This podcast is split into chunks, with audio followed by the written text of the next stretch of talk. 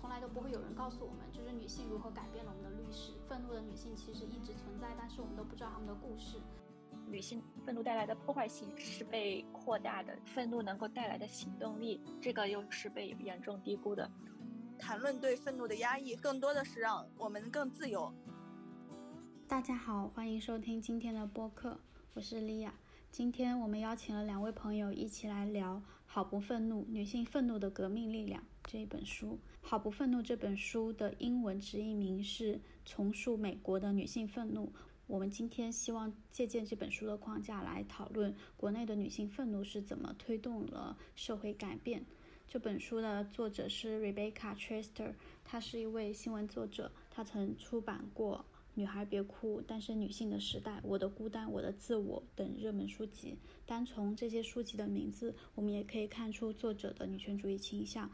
在开始之前，我想先请这两位朋友做自我介绍。大家好，我是朱茜茜，我是一名女权主义者。我从二零一二年开始从事一些性别领域的行动和研究。大家好，我是椰子。然后我以前是一名社工，然后也是一名女权主义者。好不愤怒这本书，这本书剖析的其实是女性愤怒和美国政治之间的关系，呃，也就是美国的妇女的不满和愤恨是怎么样推动了社会变革，以及女性在社会变革中的角色，看见了或者是没有看见的其他女性，大家共同的愤怒，个来自个人的愤怒或以及集女性集体的愤怒是怎么样推动了我们国家这个改善的。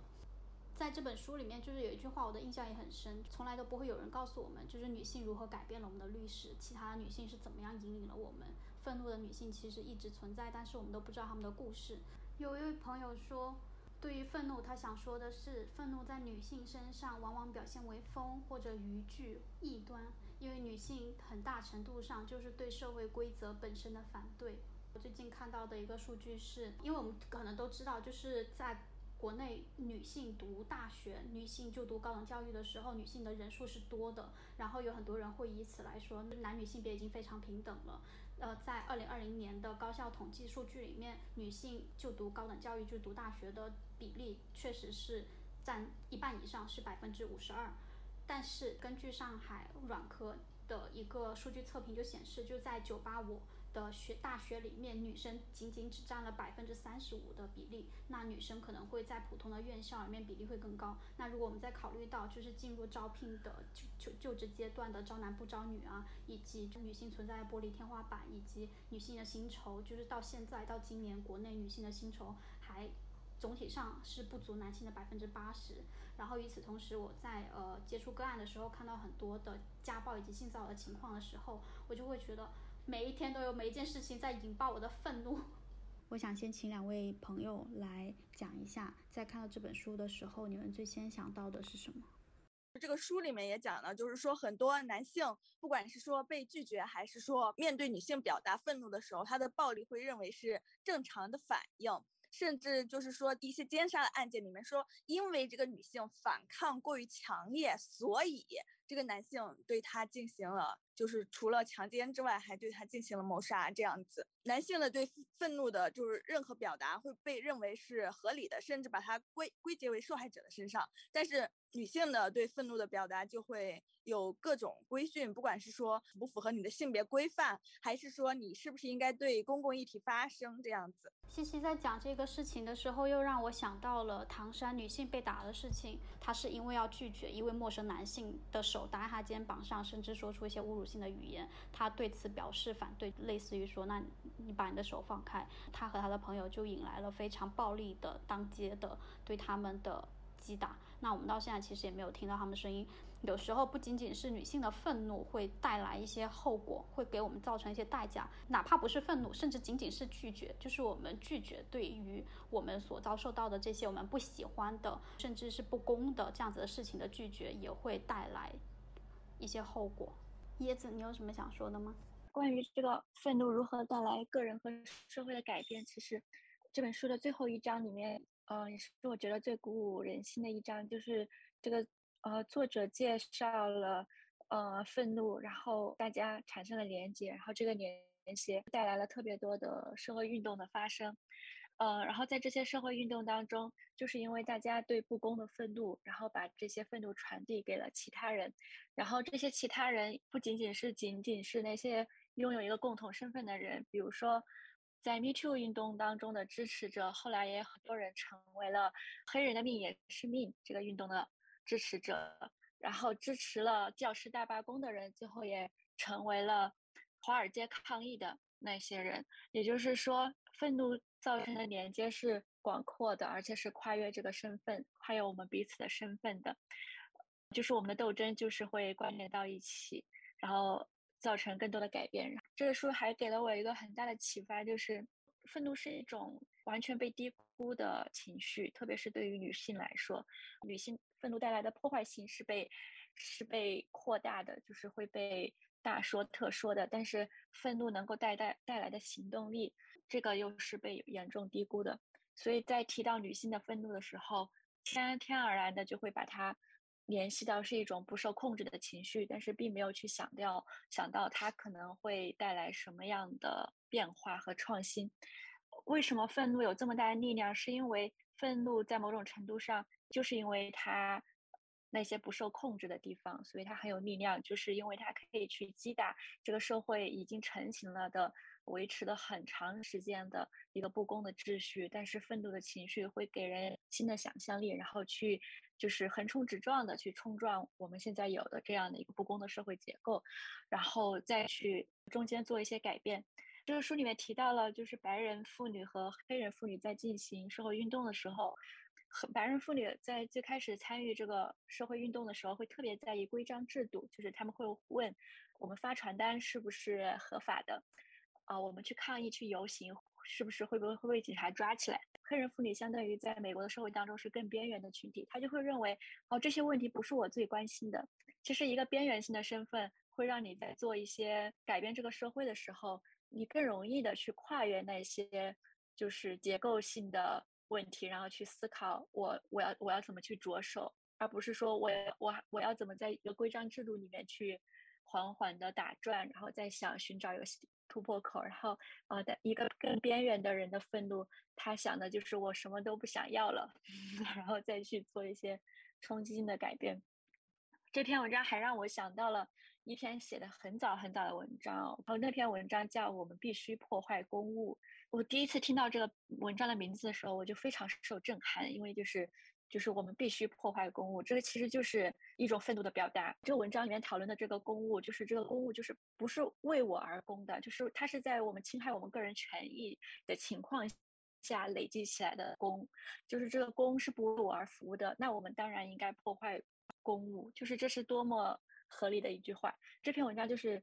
放在中国的语境里面来讲的。我们的社会运动当中也有非常多出色的。然后有力量的愤怒支撑着社会运动的发生。你在讲这个的时候，我就想到，就是我们经常要回应对于女权主义的污名。我们现在当然也知道，就是呃，在社交网络上和在现实生活里面，对于女权主义者的污名都是非常多的。然后这种污名有时候就会体现在，就是你做任何的事情，好像都要需要做出很多的回答。当我们在也做出其他的关于女权主义者的呃声明、女权主义者的发言、女权主义者的行动的时候，我们往往要受到非常多的质疑和反对。但是我会觉得，每次就是碰到这些质疑和反对，我都会觉得既疑惑又觉得，又会是我对于我自己女权主义的另外的一次就是反思。但书里面他就有提到，女权主义并没有让好的社会变质，而是去切除掉了就是我们社会里面可能本来就存在的。不好的那一部分的肿瘤，切除掉那一部分，可能我们才可以更好的往前走。那我就在想说，那女性愤怒到底是带来了怎么样子的社会改变？我想到，呃，在二零一六年的三月份，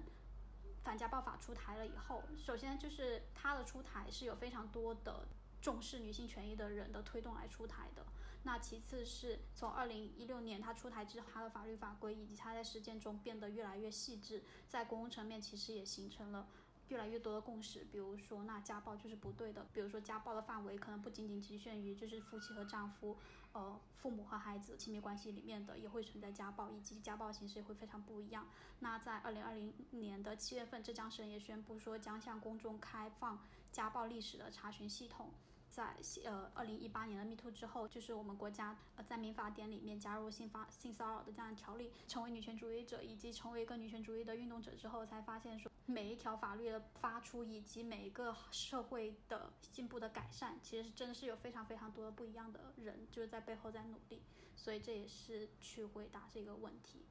很多社会的改最开始都是由对不公正的愤怒推动的。古代的农民起义，到就是我们现在，呃，离我们最近的 Me Too 运动，首先就是呃，从不接受自己身上的就是受到的这个不公平的影响，然后到把这些嗯个人的经验连接起来，然后变成一个改变的诉求。不管是反性骚扰还是反家庭暴力，比如说我要讲中国的 Me Too 的话，它不是一个我们做了做了一些抗议，法律就改变了，然后性骚扰者就得到了惩罚，然后大家现在都不敢性骚扰，它不是这样一个浪漫的故事。但是很明显的改变就是二零一二年，当时有一个女生是在地铁穿了比较透的衣服，然后被。地铁官方说你穿这么不被骚扰才怪。然后那个时候有有两个女生拿了 pad 写了我可以骚你不可以扰。这个嗯，在这个时期，他在网网络上受到了很大的争议，很多人骂他，包括呃我们那个时候做一些反性骚扰的行动的时候，也会有人说你你反性骚扰，你肯定。自己是黑木耳啊，或者是说一些其他的侮辱女性的名词，虽然就是我们认为最应该改变的，或者说觉得呃改变最有效的这个政策啊，或者是说制度没没有给我们一个很明显的结果，但是现在在说呃性骚扰或者说全是性侵的时候，是很多人是知道这件事情，是是是理解这个概念的，也会有人提出来，就是说不要进行荡妇羞辱。我觉得其实它是一个环境的改变。我们对待这个性骚扰的讨论，这个话语中有有很多有有意识的人出现。我觉得这个意识的提升也会变成一个文化的改变。从以前我们看到这种这样的行为，我们会叫它桃色新闻或者是权色交易这样子。但是现在我们会反应过来，这个是基于权力不平等的一个性骚扰。西西讲的这个，就也让我想起了《好不愤怒》这本书的译者，也就是陈思。他在最后的译者言论里面，他就说，呃，他回想到自己愤怒的一个情况，是他在九年前，也就是在二零一三年左右，在他的校园里面有女生因为阴道独白，也是做了类似的在的一些公开的行动，但是他就说，校园的每一个地方几乎都可以听到对这件事情的讨论。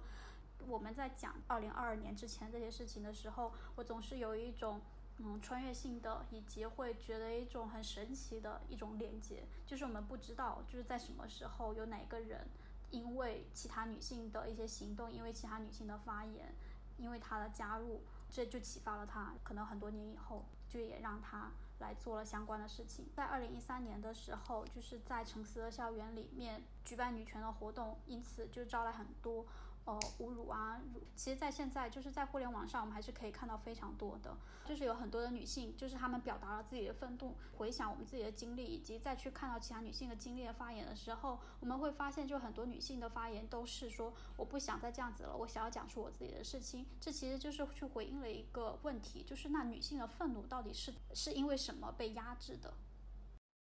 是一个社会文化规训的结果，就是忍耐，做个好相处的人。特别是女性在成长过程当中被要求的一种美德，就是跟房思琪的《初恋乐园》里面提到的那样，忍耐是维持这个世界丑恶秩序的一种方式。对。然后他下一句话就是生气才是美的。虽然我很完美，但是我个人最大的缺点就是特别太好相处了。就是，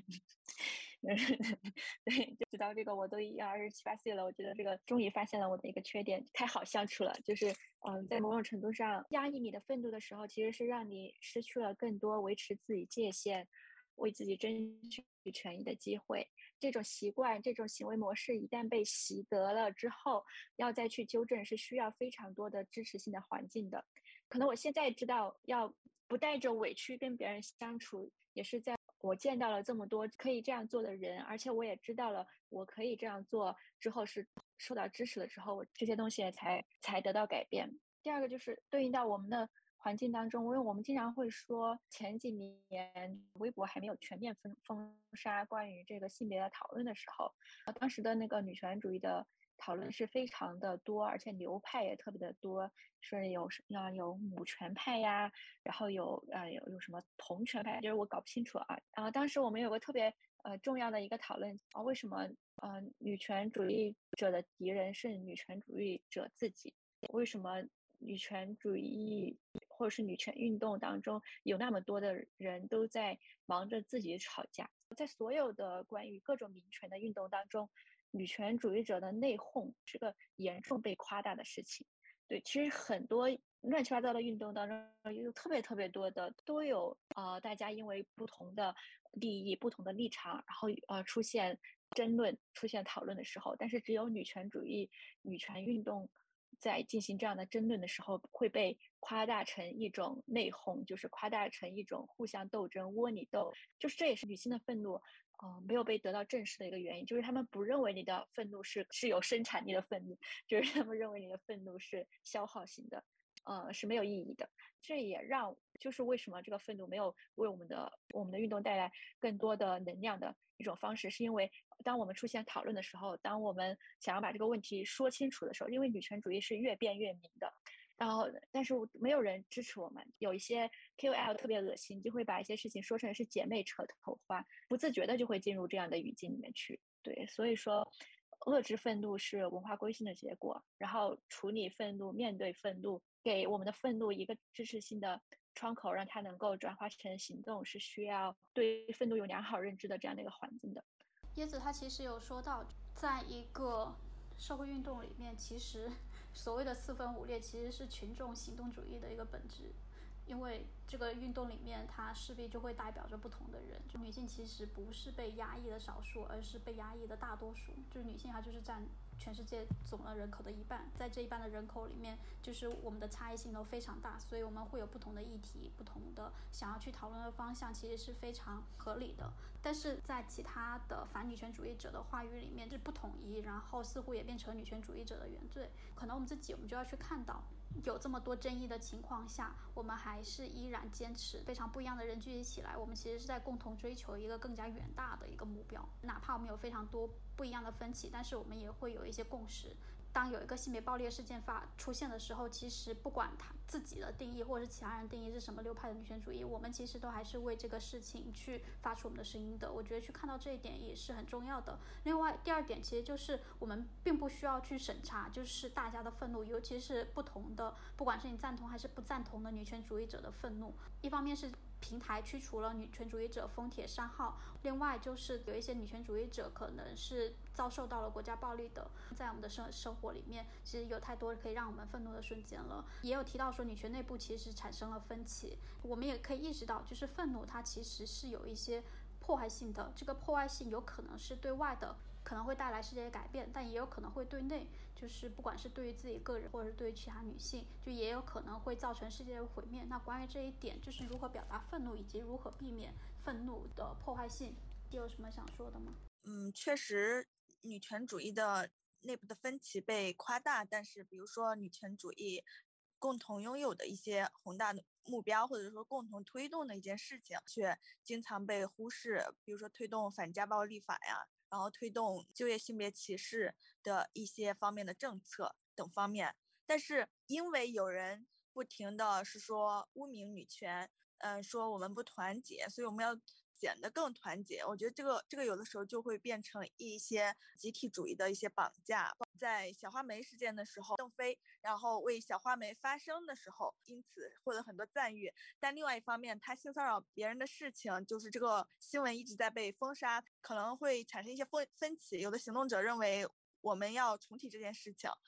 有的人认为就是说，呃，大家就是应该统一步调，就是不要进行一些分歧，所以不要再提这。这样的事情，不管是说基呃基于集体主义的，还是说基于回应污名女权的，其实我觉得就是可能跟如何避免这个愤怒的破坏性也有关。就是不管是说你你选择发声还是不发声，就是嗯怎样表达你的愤怒，我觉得是嗯要跟基于对不平等的这个愤怒，我没想好一个更好的词，先用初心来表达。我们身处在这个父权体制的里里面，我时常就会觉得，就是我自己也习得了这个父权体制的控制的一部分。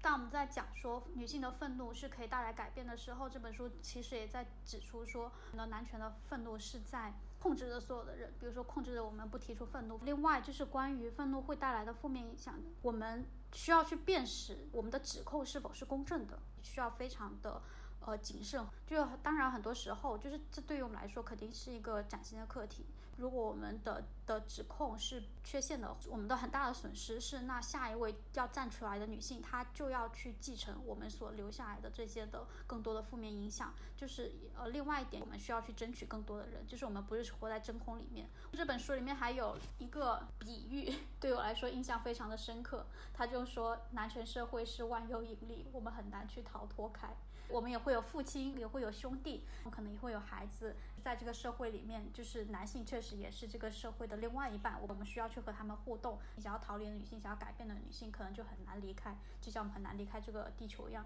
但是也提出一位愤怒女权主义者，他可能是推土机，他就是想要改变这块地域的形态。但是更多女权主义者结合起来的时候，就会变成火山，就是要改变这个地球。改变这个星球的内置的地质结构，我觉得这个比喻就是非常的有趣。他就在讲，就是愤怒的破坏性到底是什么。说到这个愤怒的破坏性，我觉得我们当然要在乎愤怒的形式，也要搞清楚是对什么而愤怒，要不然的话，这个愤怒是无能狂怒。最近在看一本书啊，这这本书叫《反叛的新工作》，然后这本书是两个新工作者写的。然后在这本书的最后呢，有一段话，我觉得非常的。启发到我，然后我也把它分享给大家。就是为什么我们要珍惜我们的愤怒？呃，这两位新工作，他们就去开了很多的会，然后他们大部分开会的时候都会遇到一些，呃，搞 NGO 的女性。然后那些女性，大家一想想想看，是为性工作、为性工作、为呃移民群体提供服务的 NGO 的。呃，这样的创办人，然后他们的性别意识应该都很好，然后他们也都应该很善良，然后他们也都应该，呃，很在乎女性的权益。他们两个性工作者，就是他们也是性工作权利的倡导者，然后就跟那个 NGO 的创办者在聊天的时候，那个创办者就主动跟他们说：“哎呀，我真是搞不懂这个，呃，你们为什么会会还想要去呃性提供性服务呢？就是，呃，你那些男人这么的糟糕，这么的坏，然后我经常有些人来我的。”机构提呃寻求帮助的时候，我听到我都觉得特别的不可思议。那两个作者就啊嗯就跟他解释，就是说呃他们的新工作是怎么看待这一切的。然后那个女性就说，女性来找他求助的时候是说，我现在要被警察抓起来了，你有没有什么办法可以帮帮我？NGO 的创办者就是说，你庆幸你自己不是被谋杀了，所以警察才会上你的门。其实这是一个非常非常残酷的话，但是他就是。呃，一个女权主义者，一个支持女性权益的人，会讲出来的。这两位作者就说了一句非常启发我的话，就是说，我们是对这个男权社会有非常多的愤怒，嗯，我们是对这个呃警察对迫害性工作啊，迫害很多女性的警察有很多愤怒，但是他们不应该超过我们对这个社会当中正在受苦的那些女性的同情。有时候我们要搞清楚，我们这个愤怒是。冲向谁的？就是很多时候就会，我们就会变成，呃，很多人对婚姻制度有有愤怒，然后就觉得我们应该都拒绝加入这个体制。但是最后这种愤怒就会变成，我们对结了婚的女人有愤怒，对生了孩子的女人有愤怒。我们就会把我们的重点都在于审查那些不像女权主义者的女人身上去了，而不是去冲向，就是说到底是什么生产了这些。没有办法独立自主的女人的体质，包括以前我在做这社工的时候，也我跟一些朋女生的伙伴讲这个被家暴妇女的故事的时候，然后他们就说啊，那为什么那些女人不杀了那些男人？听到这些话的时候，我非常的不可思议，有一种非常天真的想象，就是杀人是个很容易的事情，然后杀人是个没有成本的事情，然后杀人是个不需要不需要付出代价的事情，所以呃，在碰到呃给家暴妇女提供建议的时候，非常自然的说，为什么你们不用暴力？为什么你们不杀人？就呃，当他说这个话的时候，当然也是对家暴者有很深的愤怒，但是这个愤怒最后指向的就是投射到另外一个人身上，然后让另外一个人来付出很大的代价来消除他的愤怒，为了让这个女权主义者爽，然后做一些呃完全没有办法是就帮助到他自己的一些呃一些事情。我知道很多人会在说，呃，女性的愤怒是已经这么少了，为什么我们还要去讨论女性的？这些愤怒的负面影响，但是很重要的事情就是，这种就很直观的，就是我们会把很多的议题的讨论都变成了，解解决方案都变成了只消除愤怒，呃，这么简单的一件事情，就是消除愤怒就会变成了一种呃魔法打打败魔法，你让我愤怒我就要爽，用一种简单化的思路里面去，我并不是在对女人的要求要求更高，或者说我是在呃对女人的愤怒进行审查，我觉得更重要的一点就是说，当这些愤怒它没有办法。呃，帮助我们解决问题的时候，而且被我们自己的情绪所劫持，然后去伤害其他人的时候，这种愤怒难道就不需要被反思吗？做这样的一个成熟的女权主义者，就是是需要反思的，不是说我们人只要做一个就是一个爽剧，因为我们我们的日常生活不是一个爽剧，就是靠魏璎珞那种思路，就是爽到底，然后就可以活了，以这是不可能的。在椰子的讲话里面，我其实呃有一个很深的感触，就是我们在讲，就是女权主义希望建立的一个新的世界。这个新的世界，它绝对不是一个男权的一个镜面的世界。我们想要去寻找的是一个更加呃和善的好的一个新的社会的形式。就是不仅仅是当我们在讲说男性是这个世界的大多数，女性也是这个世界的大多数的时候，那我们怎么去看其他人呢？就是当然，《毫不愤怒》这本书里面，他就有提到，就是种族的问题，在美国其实是非常显著的。那在于我们国内，就是民族的同质性其实是非常高的。但是国内也有非常多的少数群体啊，我们也有可能就是完全会变成少数群体。我是觉得我们没有办法去建立一个就是完完全符合我们想象的社会。我们就必须要去和这个复杂的社会去共存。那我们希望去找到了一个新的社会的形式，它必然也是带着这样子一个复杂的形式。我们要追求的其实也是就是完全不一样的人，尤其是边缘的，呃，没有办法去发声的这样子的人，就是在任何的情况下，就是大家也都可以活得很好。在不同的行为，在法律上它有不同的界定，它在道德上它也会有不同的含义。这些会，它就是会付出不同的代价，也会造成不一样的后果。我们在讨论就是如何表达愤怒的时候，我们其实在讨论的是我自己要怎么样去表达愤怒这个指向和出发点。我觉得首先是我自己，全主义教给我的是在提出就是怎么样表达愤怒之前，它的很重要的一部分就是自我清算。就是这个自我清算是指我也是这个体制的一部分，然后我在这个体制下就是活了三十年，然后呃我也在这个体制下面去读了大学，在一一线城市生活，哪怕我就是在过一种很边缘的生活，但是我依然也享受了这个体制的一些红利。我就觉得特权就很难消除。我也经历过性骚扰，但是我就我当时就是完全没有办法说任何的话。然后在之后的好几年里面，我也没有办法把这个事情就是对任何的人说。在二零一八年的 Me Too 运动之后，直到现在，我会在想，当我们在讲就是女性的原罪的时候，就在想，在过去的我的身上，就是我的一部分的原罪就在于我的沉默，就是我的沉默也在塑造这个社会。我们去讨论女性的愤怒，但是我们也去反思，就是女权主义它没有能够改变的问题，以及女权主义者就是内部的这些分歧。以及为什么我们容忍也也决定参与其中的一些性别不平等的一些问题？但是那在此基础上，我们还可以怎么样去往前进？我觉得这本书里讨论的愤怒，呃，应该还是有一些范围的。第一个就是说，它是基于对不公正的愤怒；第二个就是说，它是推动改变的，有革命性的力量。它它的副标题就是说，女性愤怒的革命力量。那我觉得就是，呃，不管是说。是反思还是什么？我觉得首先是从自己开始，我们怎么怎么样去表达愤怒，然后我我可以在这个里面有什么思考？我觉得刚才呃椰子说的就是提到了一个用魔法打败魔法是一个就是经常被提的问题。我们如果是基于对不公正的愤怒，并且要去改变它，我们就不应该制造新的不公正。这书里面也提到一个很不公平的现象，就是说美国的 Me Too 运动里面，男性的性骚扰者。他们的女性同事、亲属都都会因为他们对这个事情的反应受到指责。他里面说的一句话就是说，他周围的每个女性都为他的性侵，呃，付出了代价，除除了他自己。所以我就觉得刚才，呃，椰子也强调，就是说我们愤怒的对象，呃，是谁？我们如果是要对对付一个坏人，我们要变得跟他一样坏。那其实是我之前看的一个一个法国人写的冷暴力里面，就是说，呃，施暴者其实呃往往就引诱你，把你拉到跟他一样的水道德水准，让你嗯失去谴责他的一个立场。